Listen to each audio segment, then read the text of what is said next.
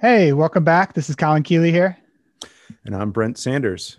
And we are the co founders of Avocado, an audio publishing platform. It's so uh, a bit of news this week. Brent actually sent this to me. So, one of our, I, would, I wouldn't want to call him competitor, but kind of a competitor in the audio course space is called Knowable. And they are basically like masterclass for audio courses. And so they partner with kind of celebrities of sorts or experts and produce courses and bundle them all together and sell them as a subscription. So they raised 4 million bucks on October 1st, 2019. So a little bit before we had this idea. So call them like six to eight months ahead of us. And Warren had this excellent tweet storm this week, and all the credit in the world to him because he made all his numbers public. And they are not very good. He They've had 27,000 signups, $125,000 in revenue, 233 teachers signed up, a $11,000 uh, 11,000 hours of listeners listening, and about 3,100 paid subscribers. And so they've burned through three of that $4 million and have about a million dollars left and had to fire half their team. And basically, things are not going very well over there he says his key mistakes were hiring based on expected growth, broadening customer type too early, spending too much time talking with investors versus customers, not building customer acquisition into the DNA of the product. And also, you know, this is probably the more concerning point to us is that COVID hasn't helped audio and less commuting time. So, right. Let's, uh, I think it'd be interesting for us to just talk about reacting to this and kind of what it means potentially for us as well. So, what was your kind of initial take on this when you saw it? Um, you know, it was interesting. I mean, it, I felt validated because we're not seeing like explosive growth, but obviously we're a different animal. Like we're we're in the audio space, but I think we are uh, going into this. You know, we looked at audio as a growing space, and I, I do think that it, it's not seeing the growth. You know, you can say commuting is a big piece of it, but it's just like largely like people are home. I feel like it's just different. People aren't also aren't going to the gym. This is where i would consume a lot of my audio content is you know either working out or on a treadmill or something like that just kind of 45 minutes of just kind of zoning out and getting into some sort of topic. But yeah i mean that was my immediate reaction. I don't know if that's uh, a good reaction but it was definitely like oh okay. So they're they're not seeing like fireworks either. And you know we're at a different stage. We're a different animal. We didn't raise any money. Um, we obviously are still in the MVP stage. I, I, mean, realistically, like as in comparison to where they are and where they've you know been so far, uh, by any metric, we're you know in the, the very initial stages of it. But I think we are seeing a similar reaction from the end user. Right? It's like there are a lot of people interested in getting involved. There are a lot of people interested in putting their content, a lot of believers. But when it comes down to sales metrics, it's it's pretty similar in terms of you know we didn't we didn't forecast out, but it feels similar in terms of what the reaction has been to you know end user sales. So we've it made me feel a little bit better to be honest. It made me feel like we weren't alone, and made me feel like hey, if these guys raise four million bucks, then I shouldn't feel so bad about people not buying our audio courses or signing up for, you know, our, our various products. So, yeah, how about you? Uh, yeah. So maybe to put it in perspective for listeners, uh, a really cash efficient startup would raise like a million dollars to hit a million dollars in revenue. And then, you know, assuming it's SaaS, you apply a 10x multiple to that. So it's a $10 million business. And then those investors are would be really happy with that kind of return. So burning $3 million and hitting $100,000 in revenue for a really not that tech heavy business is really extraordinarily not cash efficient. It is a pretty bad sign. And so I look into like what he says those are his mistakes. I think a lot of that is accurate. Then I look at it's basically you fall into two buckets, market and execution. And I think you could clearly tell from that thread he's not an idiot. Like he, they're not executing exceptionally poorly. So then you're looking more at the mar- the market. So I, I guess on the execution front first, it's like somewhat of a hits driven business.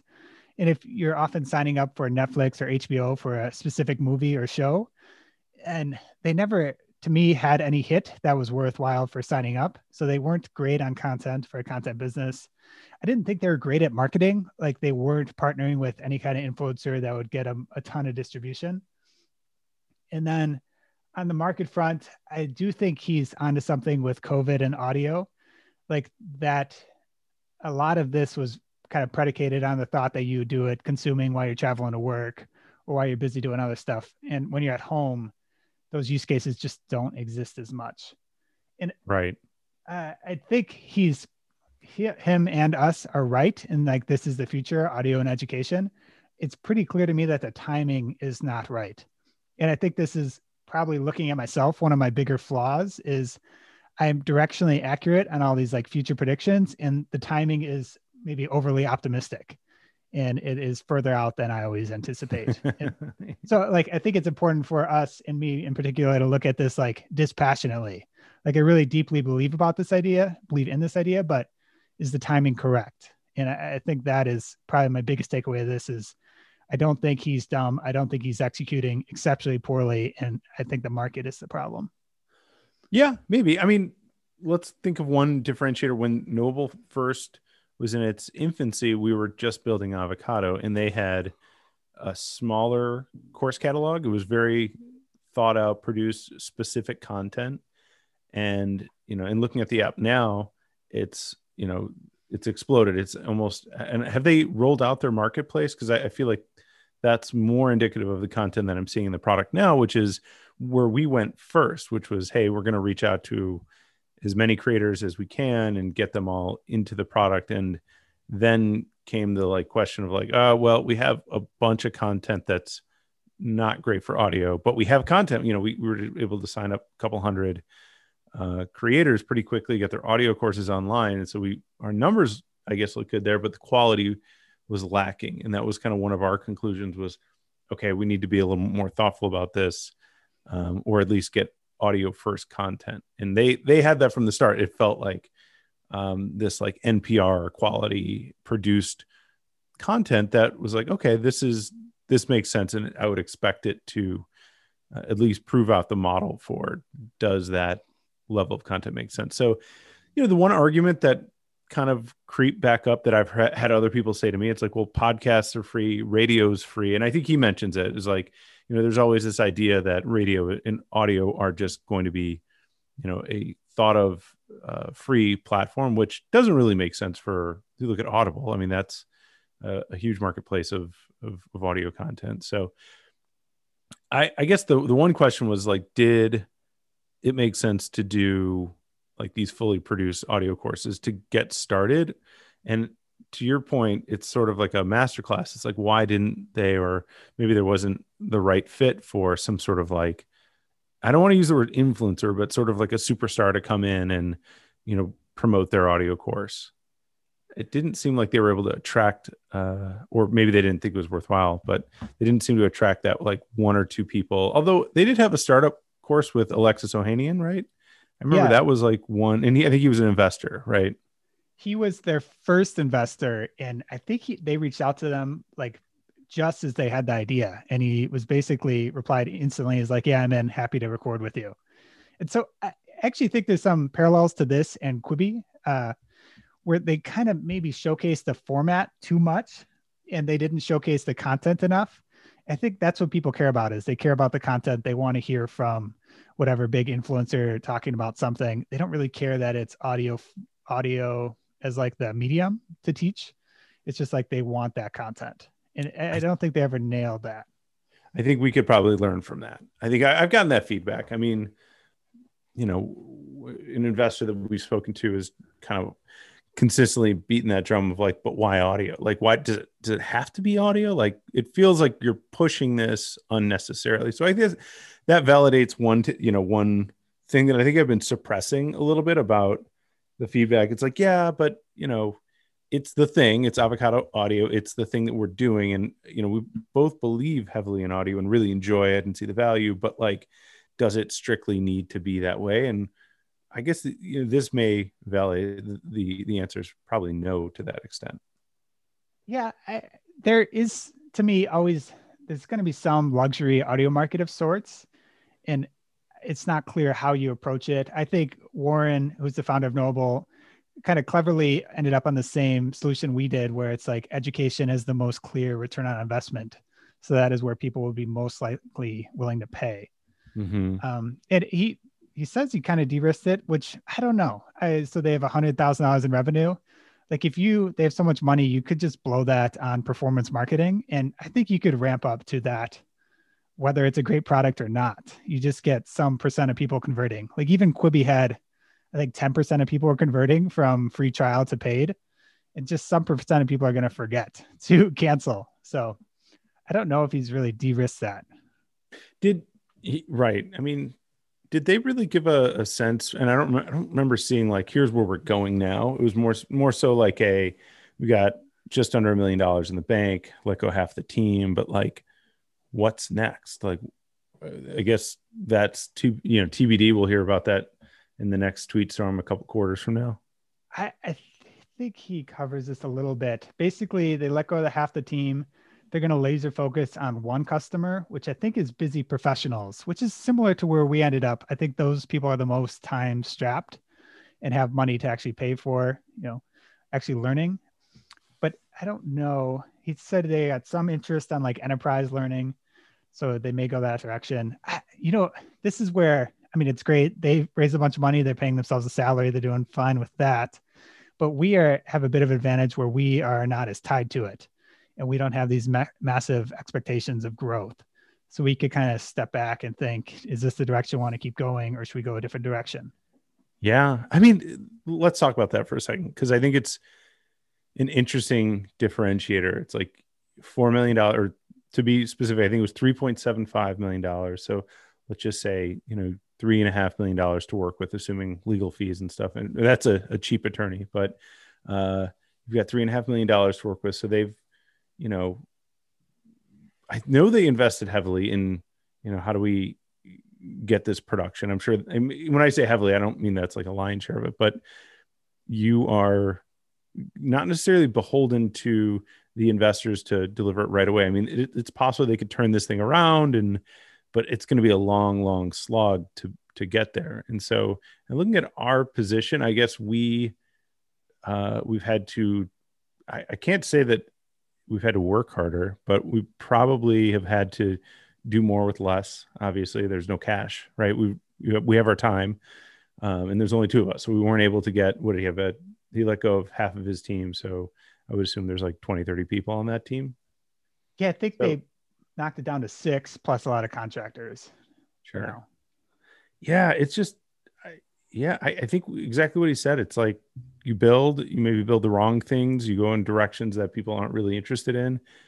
That being said, I mean, it's it's kind of apples and oranges, right? It's like we're bootstrap early stage company. He's a venture backed early stage company that started before we did.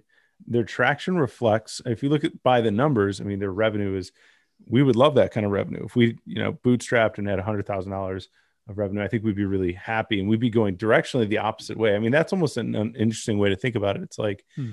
had they been a bootstrap business, that Tweetstorm wouldn't exist. Then again, he wouldn't have hired all those people. And, you know, how do you distill back? It's like, would he have been able to get that revenue without, you know, having a hundred thousand or million dollars of performance marketing? Like, is, do you spend a million to get a hundred thousand in, in this space? It's like, we really haven't, I don't feel like we've seen enough traction or we haven't dabbled with paid enough to understand like what does it cost to acquire the customer and understand the long-term value just because it's like it's not really in our you know best interest to, to even do that right now well for, for perspective on this uh, i don't have exact numbers but on gumroad at least there's probably 200 plus creators that have made over this amount in the last year and their cost of acquisition is probably close to zero it's probably their own audience and cost of production is also pretty close to zero. Like they've just done it independently.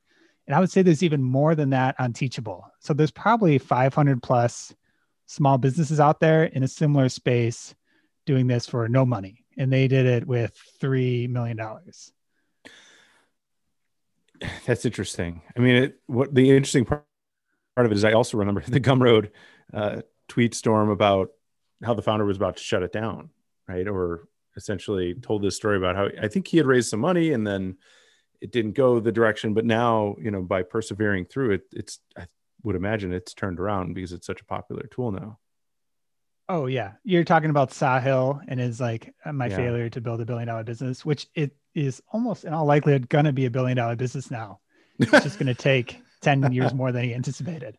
I think it's he he talked about it where his run rate is, and he's probably like a two hundred million dollar business right now. Wow. Yeah. I mean, uh, so I guess that's an interesting aspect that I would kind of pause in both our situation and Knowable's situation is like, does it just take more time? Does it just take either the market to catch up with the idea or it's just a business that's going to take, you know, 10 years of time to be successful? Or is it a matter of confronting that truth early on and being like, okay, this wasn't a, you know, walk off home run. It's going to be a hard grind. You know, we're going to go into extra innings and we don't know if we're even going to win the game. I mean, that's just kind of entrepreneurship eh, eh, to a large extent. But I, I do think the interesting difference between us and them is the, you know, the the fundraising. I'm, if I, I would, would imagine that Warren would, I don't know. This probably we should probably have him see if he'll come on our our little conversation. But it would be interesting to see if he would have waited to raise money to see, you know, could he have bootstrapped as far as let's say we have, and then you know get to this inflection point where then they're going to go into the you know the the market that they they're intending to dive into and then raise the money or you know because i think we've bellyached about oh you see you know this company's raising they don't have even have a product. They this company's raising and they're actually raising to build the product and like could we have done that? Maybe. I mean i think i'd, I'd rather be in a position where where we know something works we're starting to see enough traction where it does make sense to dive in because i think the real cost here is our time right? I Mhm. mean it's like do we want to spend the next six eight years on this and driving it to a close for our investors? Or do we want to be able to quickly move and not have to kind of get everyone's consensus that we are moving into something else? And the the hard truth of like burning that kind of cash. I, I don't know. I, I do think something needs to be said. I mean venture capital is different from a lot of other sort of investment ethoses where it's like hey this this money may not be returned. And, and in all likelihood most of the time it's not but sometimes it is on a and everyone uh, you know most of the investors are understanding that and um, you know going about it in, in that way but it still doesn't make burning that kind of cash any easier Yeah, I look at it. So we come from the venture capital world. We definitely could have raised that pre-seed round at extreme dilution, like to get the thing off the ground. And if we did that, we would be pretty committed to this path. I'd say our like expected value or like outcome overall is probably lower because you're like go go go go go big or bust. right Now any outcome is positive for us, and I like I think the most likely outcome for Warren and Knowable is they continue down this path for like two more years, struggle to raise, and probably shut it down. And maybe it's like a come from the ashes story, but those are pretty rare in venture. Yeah, yeah. I I- remember, you know, I worked on a trading floor like on the technical side. My first job out of college, and they were teaching us how to trade, right? Trade options, which again reminds me of your, you know, you you notionally know where things are going to go, you know where the market's going to go, but you have to time it as well. You have to pick the date in which it's going to happen, and then work backwards from there. But it was like something along the lines of I, you know, and they gave us a little bit of money to trade with, so I, I could understand how the markets worked and so you know placed a bet on something. I love it. Made an event you know bought certain calls or puts and then like five minutes after the open it's down 20% and i'm looking at you know sort of my coach on this and saying okay well do i put in more? And he goes brent if you put money on a horse and then they roll out of the gate and break their leg are you going to go back and try to put double down on it? Like just just have the discipline but it, it does seem like that but these cases do happen. So look at i mean i go back to gumroad. That's a great example of like you know just persevering pushing through finding better better market fit. And i think that's you know it's a lesson for us. It's a lesson for for warren. And i i hope he sticks with it. I hope they you know make something of it because it's it's going to take a lot of grit and perseverance. And these are all the things that you hear about these buzzwords that you know people study and they're totally overused but they are i think the intention is for this phase of either investment or a business or whatever is to just keep alive, stay alive as long as you can. Because I've worked with a lot of companies, a lot of companies as a contractor or an advisor or whatever capacity where things change. You know, like as we've seen with COVID, like the the market shifts, and you're plugging away on this this business that's not that pretty you thought it would be, and you're three four years into it, and then all of a sudden all of a sudden something changes. You are really attractive to an acquirer. Things just are in constant motion. So I, I do I do think that that idea of like staying in the game as long as possible does make sense, but at what cost? You know, that's when it comes down to the the people that are involved in it and understanding, hey, this is what I'm going to spend my life's work on, and it's either going to be, you know, years for nothing, and you know, it's just is what it is, or it's going to have a huge outcome. I've had a few different really smart investors and founders tell me you just have to stay alive long enough for something good to happen.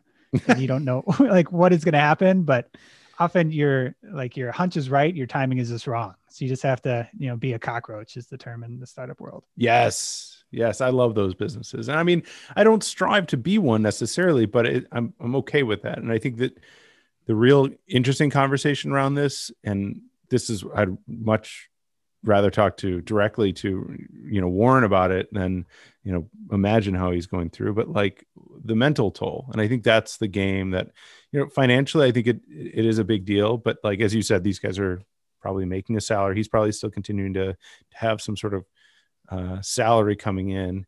Beyond the basic financials of just being able to pay your rent pay your mortgage like keep food on the table you know i think the real challenge becomes a mental game and i do think it's like people embody their livelihoods and their careers and become that identity of a i'm a successful tech entrepreneur i just raised $4 million like to then come out and publicly tweet this take some serious like that to me shows a lot of grit and perseverance and i think he'll be successful just based on his ability to confront hard truths.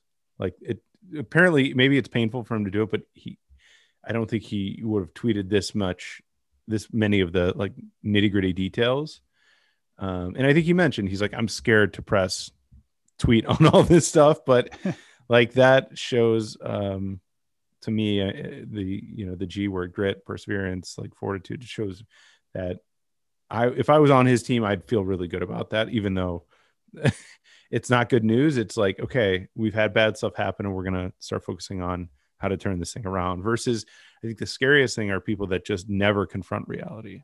And I think I've, I've worked on a team or two where that's the case. And there's nothing more disheartening than the leader or the CEO who's just, you know, we're going to look forward together. And they just use marketing or, or sort of management speak to kind of work their way around a problem. But yeah, I, I think going back to my, what I was saying before is I think mental health and mental like stability is the thing to kind of really monitor and watch out for and learn about. Because it's like those are the people that end up you know creating the Gumroads that end up creating uh, like you always hear about pinterest taking forever you know this long long story of people just staying in the game and things change you know technology evolves and all of a sudden you have a, a really interesting and, and successful business for sure. I, I, definitely respect the hell out of him for making this all public. It's got to be, it's way easier to just go quiet and like quietly wind everything down.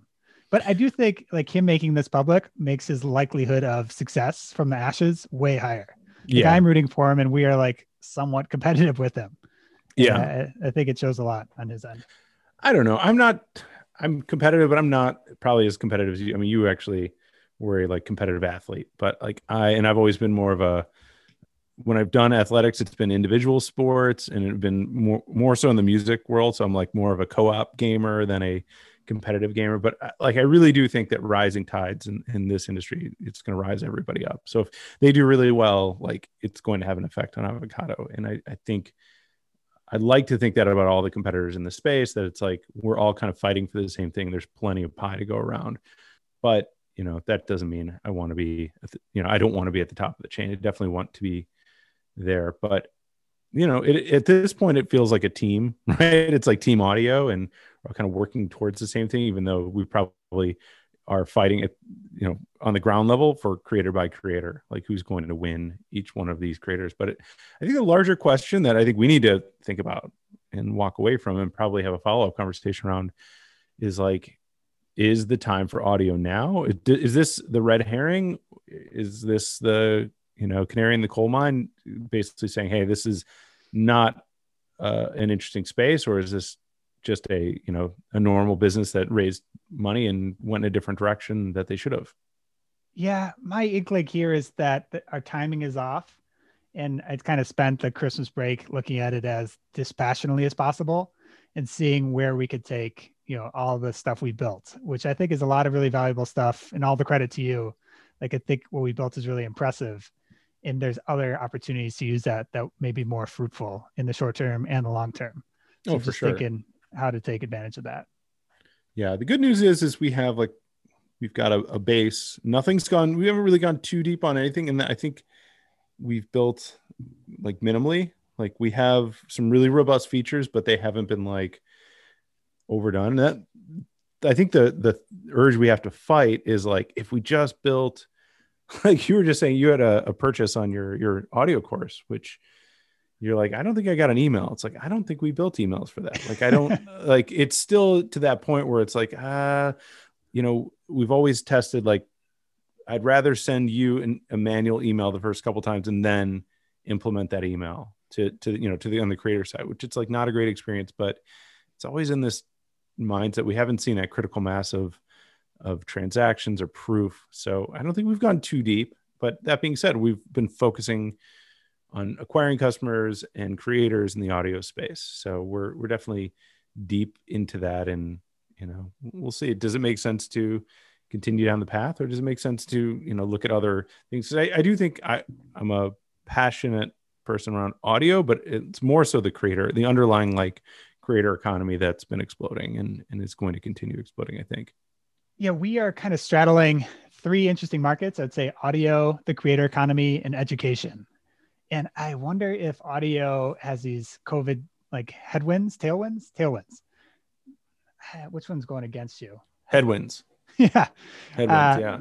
That are problematic and I think are going to be problematic. I don't think, you know, people have been at home for a, a year. I think they're going to be home for two years and it's going to be hard to get people to go back and change their behavior to how it used to be. So I think that old world is dead temporarily, and then it's like the creator economy and the education space are more appealing at the moment, and for sure, be diving in deeper in one of those directions.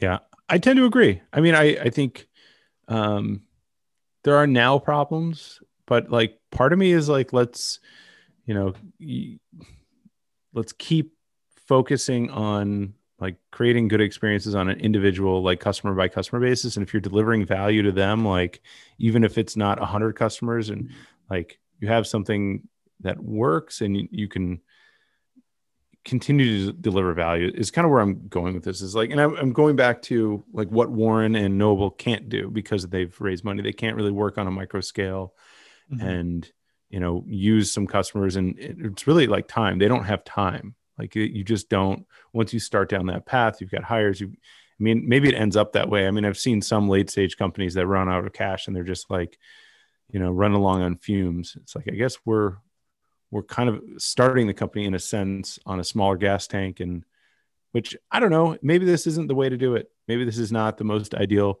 way to do it. I mean, at the end of the day, again, it comes back down to time. Like, are you going to spend 10 years in the space waiting for the you know the trade winds to change so to speak?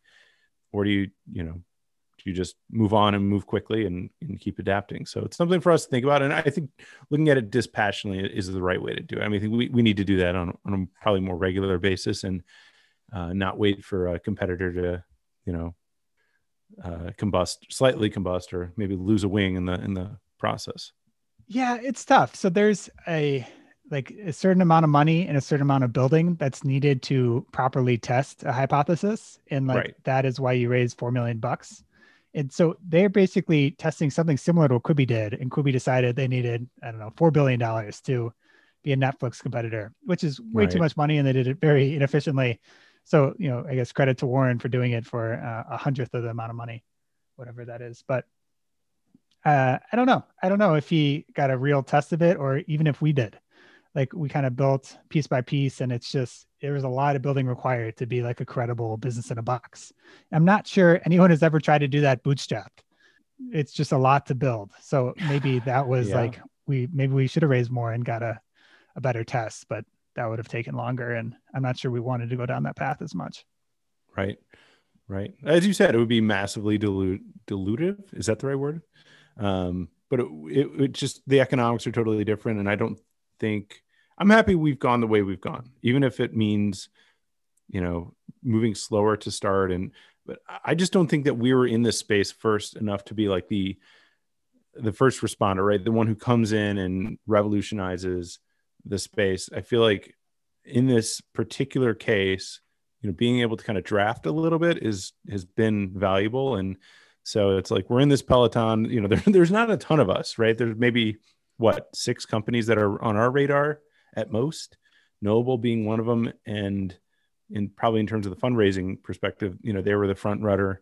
You know, they still in by many metrics ha- are still in the lead. However, you know, looking around, there's uh, other competitors I think that have been bootstrapped that are probably doing comparatively better, right? If you if you kind of per cap for every dollar of investment that's been taken in, what what's the return been?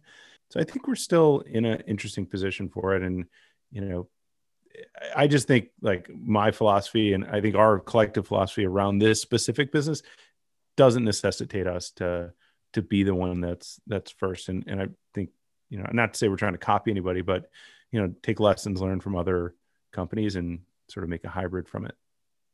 Yeah, I, think that's good. I think this is going to be an interesting podcast going forward, um, deciding where we go with it and kind of our, you know, our very public thinking process. So it yeah. should be a fun listen. So thanks for having listening. Yeah. Yeah. Stay tuned. Well, until next week. Bye bye. Yeah. Thanks, Colin.